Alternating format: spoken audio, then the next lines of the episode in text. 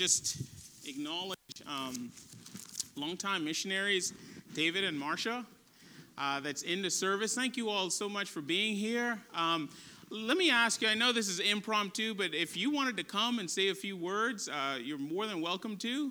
And uh, please.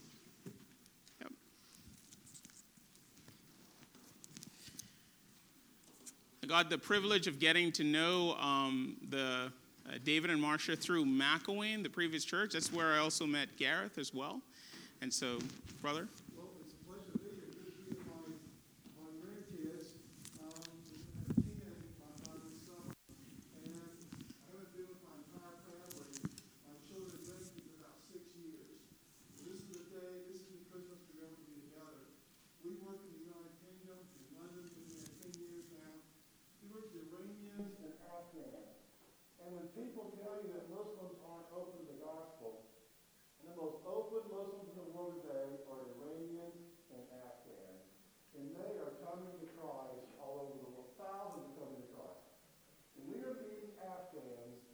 hundred cards in the strategic cards in the fellowship and also in radio.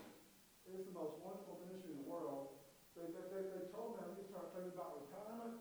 So how do you think about retirement when you work with Iranians and Afghans? But also think my grandkids. But uh, please pray for the work in London. The God's doing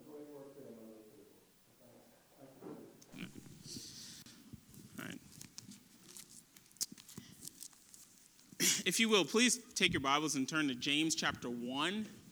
James chapter 1, verse 12 through 18. Um, we've been, uh, we've started a study on the book of James called Biblical Spirituality for the Modern Church, and today uh, we're going to be looking at um, James chapter 1, verse 12 through 18. We're going to slow down a little bit and work our way through the first chapter, and then we're going to take large chunks of uh, the passage after that in order to um, give uh, this first chapter the due that it, um, it requires. Uh, last week, if you remember, we looked at the call biblical spirituality, and we looked at how God is calling all of us who name the name of Christ to spiritual maturity. That's what he's calling us to. And so today, um, we have another aspect of trials that James wants us to look at that I think is so crucial for the Christian life. So, hear now the word of God from James chapter 1, verse 12 through 18. Blessed is the man who remains steadfast under trial, for when he has stood the test, he will receive the crown of life, which God has promised to those who love him. Let no one say when he is tempted, I am being tempted by God, for God cannot be tempted with evil, and he himself tempts no one. But each person is tempted when he is lured and enticed by his own desire. Then desire, when it has conceived, gives birth to sin. And sin, when it is fully grown, brings forth death. Do not be deceived, my beloved brothers.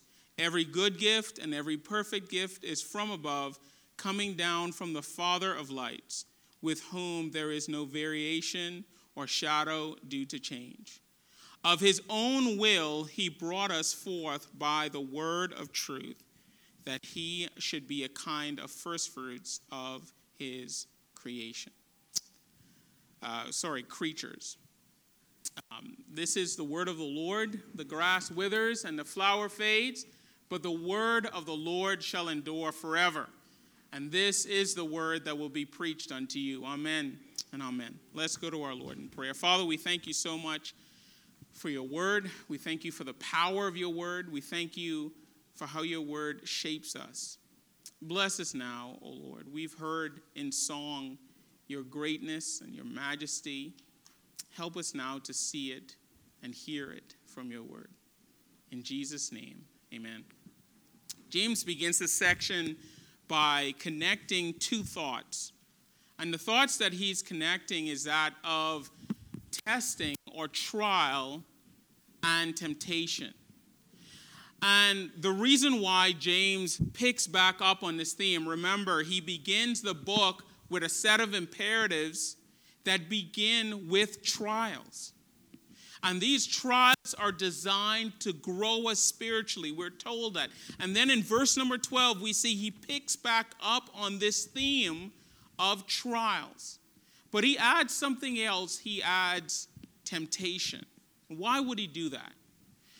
Well, to understand the connection of testing and temptation, I want us to go back to Daniel 3 and the story of Shadrach, Meshach, and Abednego. It's, it's one of those stories in the Bible that I go to often because it's so rich and so deep. Most of us remember that story of how Nebuchadnezzar builds this um, big uh, idol of himself and he commands everyone to bow down to him. And the entire narrative is structured in such a way that we see the connection between trial and temptation. The trial that Shadrach, Meshach, and Abednego was experiencing was that they had to bow down and worship King Nebuchadnezzar. But in the midst of that trial, there was a temptation the temptation to sin. And the whole narrative is constructed that way. Nebuchadnezzar could have just, when they disobeyed, he could have just grabbed them and threw them into the fire, but he didn't. The Bible says that what he did was they were called out in front of everyone.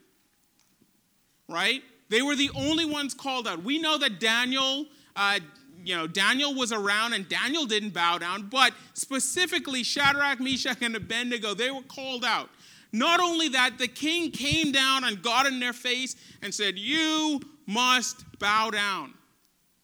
And then to add more drama to the entire story, they stood by and watched the flames of the furnace being stoked hotter and hotter. And then on top of that, they are bound. And then on top of that, they're grabbed and slowly marched towards the furnace. And this whole time, every aspect of the story, every aspect of what was happening to them was designed to get them to worship King Nebuchadnezzar. And so the principle in the story is this that every time you and I undergo testing and trials, not only it's an opportunity for steadfastness and obedience, but it also creates an opportunity for sin. In that story, God was testing the faith of Shadrach, Meshach, and Abednego in order to grow them spiritually. But Nebuchadnezzar is like a Satan like figure who was using this good trial by God as an opportunity to get them to sin and deny God. Look now at James chapter 12, James chapter 1, verse 12 through 18. This is exactly what James is talking about. James is saying, Look, in the midst of every trial, we ought to maintain steadfastness because there's a crown of life. There's blessing and a crown of life that comes with it. But at the same time, James anticipates an objection. James anticipates because he knows something else is happening at the same time. What is happening at the same time is that whenever we go through a trial, we're tempted to sin. This is a basic aspect of the Christian life every single time. So, what I want to do for the remainder of our time is I want to look at just two things. What happens when we remain steadfast in the midst of trials? Because it could go one of two ways. Every time we're presented with a trial, every time we're, we're presented with an opportunity for faith to grow, it can go one of two. ways. We either remain steadfast sin. What happens when we remain steadfast? That's the first thing I want to look at. James tells us in verse number 12 the first thing that happens is that we're blessed. Now, when we see the word blessed in our Bibles, especially in our modern day, we think immediately about happiness or material blessing or emotional state, our emotional state. Now, you and I have already looked at last week how trials are not fun. Trials are not good things. They're not fun. They're good from God's perspective, but from our perspective, trials are difficult. But hear me today anytime you love and serve the Lord, anytime you pursue after the things of the Lord, trials will come. Mark my words. Anytime you attempt anything new for God, anytime you make up your mind, like, God, I am going to read my Bible, I'm going to pray, I'm going to pursue you, you can guarantee that a trial will come. I once heard a pastor said, wherever there's fire, there's smoke. That's so true. The fire is the good part, right? The fire is what warms you, the fire is what cooks your food. Fire is a good thing in that illustration, but the smoke is there. In other words, the smoke are the bad things. And make no mistake, in our congregation, the moment we start pursuing good things, the moment we start pursuing holy things, trials will come. There's some of you, when you became a young Christian, you knew this to be the case. You started on this journey with God, and what happened? Immediately, a trial came and tried to knock you off of course. That's how it is. Anytime we attempt anything for God, trials come. So, what does blessed mean here if it doesn't mean happiness or our emotional state? Well, what blessed here means is to experience God's favor. And, beloved, we experience God's favor, His grace, whenever we receive, number one, something that we are incapable of getting or doing something we're incapable of doing. And that's what we see in this passage. What are we incapable of doing as God's people? One thing that we're incapable of doing is remaining steadfast amidst trial. Now, we see here in verse number 12 Blessed is the man who remains steadfast under trial. Don't believe for one moment we can maintain steadfastness to God without his steadfastness toward us. By the way, isn't that the gospel?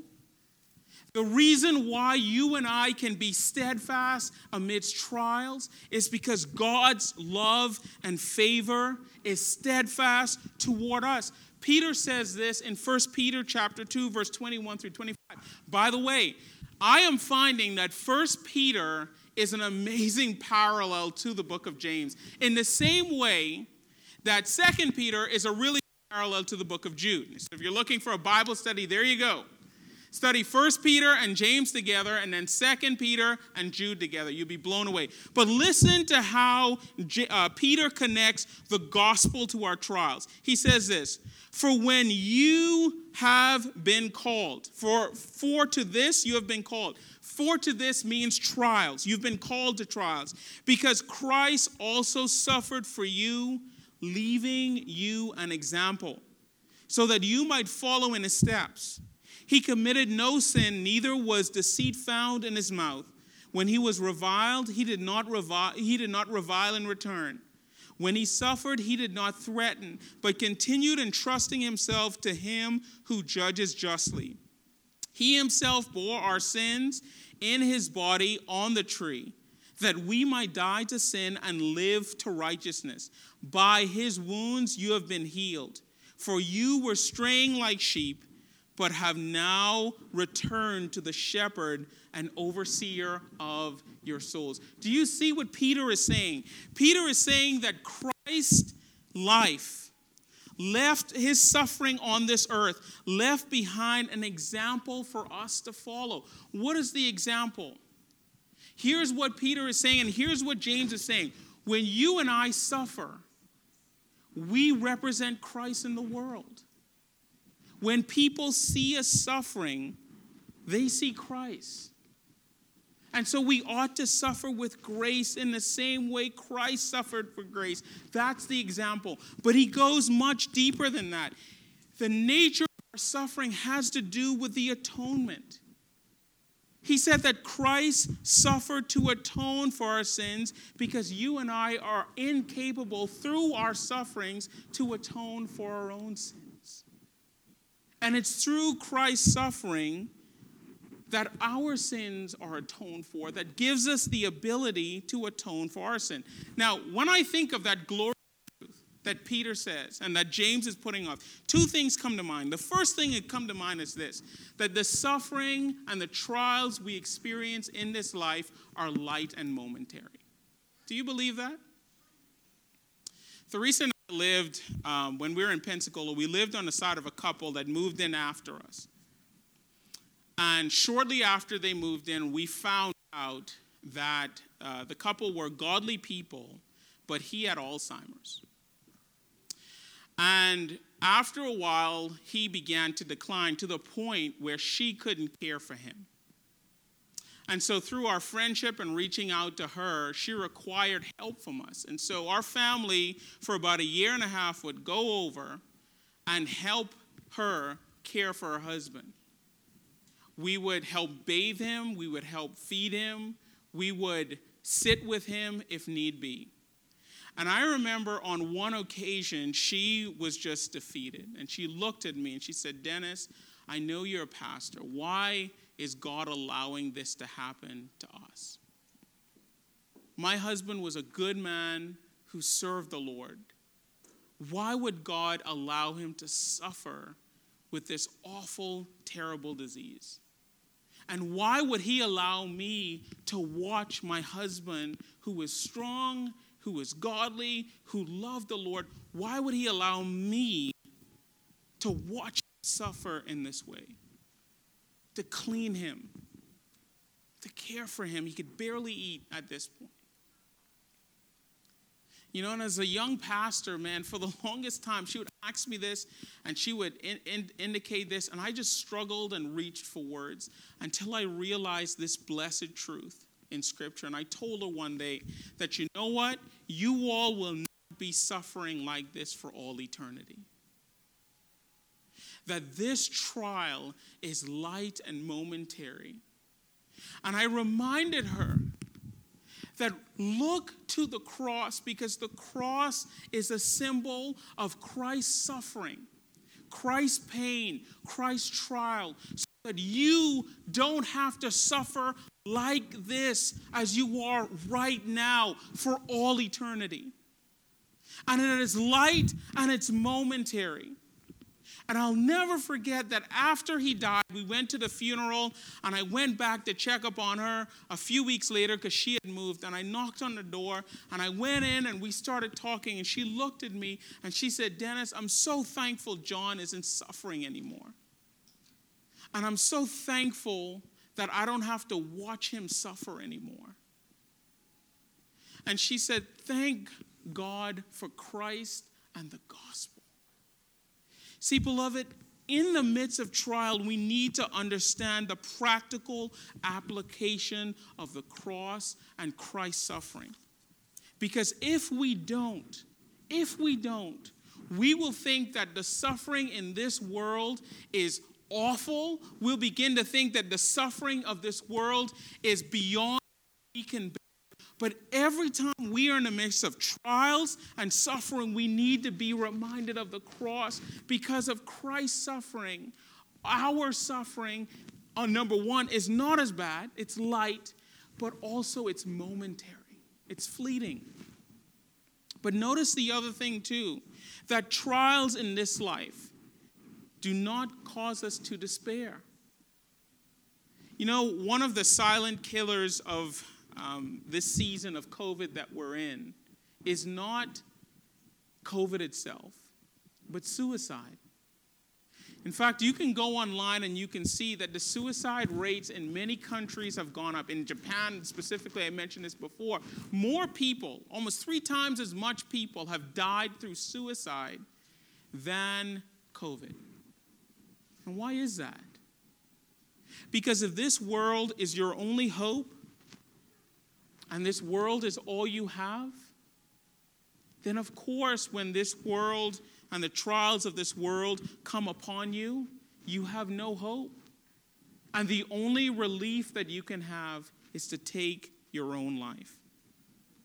That's why James connects trials to the life to come. Notice what he says when you remain steadfast in your trials, when you have withstood the test, you'll receive a crown of life.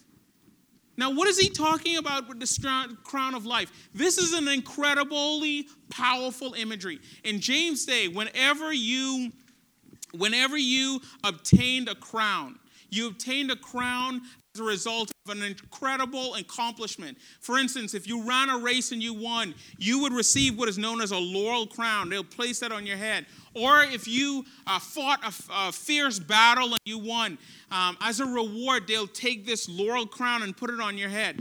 And how ornate the crown was, how big the crown was, how special this crown was. Sometimes they would put uh, gold lacing toward it and jewels on it, and they would place it on your head. The value of the crown was always connected to the accomplishment. And when James' readers saw this and they said, wait a minute, if we maintained steadfastness through trials, we'll receive a crown of life. There's no way we could receive a crown of life. There's no amount of suffering that we can endure. There's no amount of pain that we can endure that's worthy to retain this crown of life. Immediately, they would have understood that it were not for Christ, there was no way they could uh, receive this crown of life. And in the same way, when we read that if we maintain steadfastness amidst trial, we'll receive a crown of life, immediately we should think there's no way we could maintain or obtain a crown of life from our own efforts. It must be through Christ. It must be through Christ. Beloved, every trial that you go through in your life, Christ sustains you. He sustains you because He's faithful. And the crown of thorns that was placed on His head makes it possible for you and I to obtain the crown of life that's still yet to come. What glorious truth James is reminding us that the same righteousness that uh, the Lord requires is the same righteousness that He provides. And every trial that we go through, it is Christ sustaining us through it because there's no way we could sustain ourselves. But notice also the second thing what happens when we give into temptation? James tells us in verse number 13 Let no one say when he is tempted, I am being tempted by God, for God cannot be tempted with evil, and he himself tempts no one. What's James saying? James is saying that, look, in the midst of trials, there are people, if they know that God sends trials and they end up sinning, they are tempted to blame God because they sin. Remember Adam and Eve? Uh, my children are fond of asking me every time I uh, we read through the story of Adam and Eve. My children are fond of asking me, God, why, uh, Daddy, why did God put the tree in the middle of the garden? Why, why would He tempt them like that? And I often tell them, I said, look, God isn't tempting them. God is testing them. They're in covenant with God, and God is waiting to see if they'd be faithful in the midst of being tested. God doesn't tempt anyone. So, what happens immediately when Adam and Eve sinned? Adam looks at Eve uh, uh, when God comes to Adam and says, Adam, why have you done this? What's the first thing he did? Of course, he blamed Eve. Right? He said, Lord, if you didn't give me this beautiful woman who's believable, if you didn't give me her, I wouldn't have done this. And then he goes to Eve and says, Eve, why have you done this? And Eve immediately looks at the serpent and says, Serpent. If, if the serpent, if you didn't create the serpent, none of this was going to happen. And so, what's happening in the narrative? The same thing that happens to you and I. Whenever we are tested, whenever we go through trials, Oftentimes, if we fail in the midst of the trial, we blame God. That's what James is saying. Whenever we are temp- whenever we go through trials and we fail, to God and say, God, this is your fault. Guard your hearts from that because that's a temptation. We do it in our day. We do it through veiled comments like, I was born this way. That's why I sin in this manner. Or we say things like, This is just the way I am. Have you ever heard people say that? There was someone who I knew, a godly man. I knew he was saved. But man, he just had an awful temper. And anytime you went to talk to him about anything, he would just blow up. And finally, one day I looked at him, I was like, brother, like, you, you need to calm down. Like, as a Christian, you can't be yelling and screaming at people. And he said, Well, this is just the way I am. And I'm like, No, it's not. It's the way you choose to be. Don't blame God for your sin. That's what James is saying. Let none of us, when we blow up or lose our temper or say, oh, I'm just an aggressive person. No, you're not. You're choosing to be an aggressive person. You weren't born that way. That's the way you choose to be. Now, look, don't miss what James is saying because this is so important. James is saying that, look, when we are, te- when we are tempted, and notice the connection, the same word for test or trial is the same word for tempted. In other words, James is saying, look, every trial that you're going through, every trial that God allows us in, in your life, you are going to be tempted to sin. It's the exact same word, and he's making that connection. And notice what he's saying. There's a temptation that all of us have that when we're in the midst of a trial and we fail, we blame God. But God never causes us to sin. One New Testament scholar by the name of uh, Doug Moo, I think, summed it up well. He said, God might test or prove his servants in order to strengthen their faith, but he never seeks to induce sin and destroy their faith. That's not what's happening. That's what James is saying here. But why do you and I sin? Notice verse number 14. We sin because each person, when he is tempted, he is lured and enticed by his own desires. If you have the ESV, it should say own sinful desires or own evil desires. Don't miss what James is saying. James is saying that when you and I sin, it's because of the evil desires that's in us. Now, pause here for a moment. This is super important. In our day, there's a doctrine floating around in which some people say that, look, the evil, sinful desires that we have in our hearts that come as a result of sin, that flow out of our sinful nature, that those aren't actually sin until we commit sin. It's called the doctrine of concupiscence.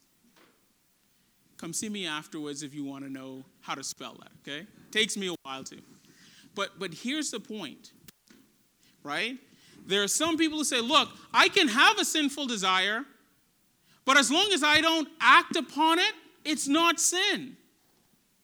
Okay? This is a doctrine. You might say, "Well, pastor, why is that so important?" Because today when we talk about the issue of homosexuality, and as we seek to minister to our brothers and sisters who are homosexuals or our brothers and sisters who struggle with some innate sin, this is one of the things that sometimes you might encounter. Someone would say, Look, I, I have this desire, but I don't act upon it, so desire is no okay. Look at this passage. Is that what James is saying? No. In fact, Jesus said it even more explicitly. He says, Look, if you lust after a woman, you've done what? Commit adultery in your heart. Why? Because the desire is the problem. And here's why everything starts at the level of desire. That's what James is saying here. Notice in verse number 14, the progression. He says, Look, each person is tempted to sin when he is lured and enticed by his own sinful desires. The word there is epithumia. It has the idea of the sinful desires that arise out of our hearts. If we deny that the desire is sinful, then we deny that the actions that flow out of that uh, desire is not sinful. That's the logical reasoning. That's why it's so important to understand that the natural desires that come out of our heart are sinful if they are out of accord with God's word. That's why this issue is so important. Because what are we trying to protect? We are trying to protect the nature of our hearts. If you do not acknowledge that your desires are sinful, nothing else that James says makes sense. Because he says it starts at the level of desire. When we are enticed by a desire, notice what happens in verse 15. Then the desire, when it conceives, gives birth to sin. And sin, when it is fully grown, brings forth what? Death. Look, a lot of us don't like to think about this, but here's the reality of Scripture Every evil desire that we have in our hearts, if it is not brought underneath the lordship of Christ, it will end in death. And so that's why our desires or acknowledging our sinful desires is so important. Now, I want to leave you with hope because that's what James leaves us with in verse 16 through 18. There are so many of us, maybe here or elsewhere that struggle with evil desires. In fact, we all do. They just look differently. And sometimes we fight and wrestle against sin, and sometimes we give in. And we wonder, Pastor, can I ever overcome desires in, in my heart? And the answer is yes. And James tells us in verse 16 through 18. He says, Do not be deceived, my beloved brothers. Every good gift and perfect gift is from above, coming down from the Father of lights, with whom there's no variation or shadow due to change. Verse number 18 Of his own will he brought us forth by the word of truth, that we should be a kind of first fruits of creatures. What is James saying? James is saying that our Lord, even in the midst of temptation and of trial, that he gives good gifts in order to sustain us and to bring us forth by his truth so that we can still be a first fruits. Uh, first fruits. Every single Jew, when they thought about trials or testing, immediately went to Genesis 22 and the story of Abraham's sacrifice of his son. And, and I could not imagine being Abraham asked to sacrifice my son. I have two sons, and I wouldn't sacrifice any of them. Love them to pieces. But could you imagine being asked to sacrifice your son and going through that process, that agonizing process of thinking I have to do this, and bound his son, laid him on the altar, and he puts his hand up, and just as he's about to sin, God stops him. God says, No. But not only does God stop him, the Bible says that God provides a ram in the thicket. And a ram is just a sheep with horns, or so I'm told. But the point is, is that God didn't just stop him from sinning. God pictured that he will send his son one day to die for sin. And here's the cool thing about that story the ram, the skin of the ram, was used and died and placed over the tent of meeting. And when Moses went into the, temp, the, the tent of meeting, the picture of the ram skin over the tent of meeting had this idea of covering and protection. And from Genesis 22 all the way through the Bible, the picture of the ram skin became this, uh, became this symbol of God's protection and provision of his people. And here's what's James saying here that the good gift and the perfect gift that the Father gives is his Son. That he covers us and protects us from sin. That if you name the name of Christ, you will not be tempted or tested beyond what you're able to bear. And that even though we struggle and fight with sin in life, we will not be consumed because we are covered by the blood of the Lamb. The steadfastness that we have in the midst of trial is because of the Lamb. And so, for you and I, as God's people, yes, we can live victoriously in this life, not because we win in every trial, not because we're sinless, but because we're covered by the good gift of God as seen in His Son, Jesus Christ. Let's pray. Father, I'm thankful that even in the midst of trials and temptation, we could be reminded of that glorious truth that we can endure and remain steadfast in the midst of trial because of your Son, because of your steadfastness toward us. But also, even when we sin, we are covered and we are kept and we are maintained. That the Word of God reminds us that you will always make a way, that your good gift and your perfect gift is seen in your Son, so that we can be a kind of first fruits. Thank you for the gospel.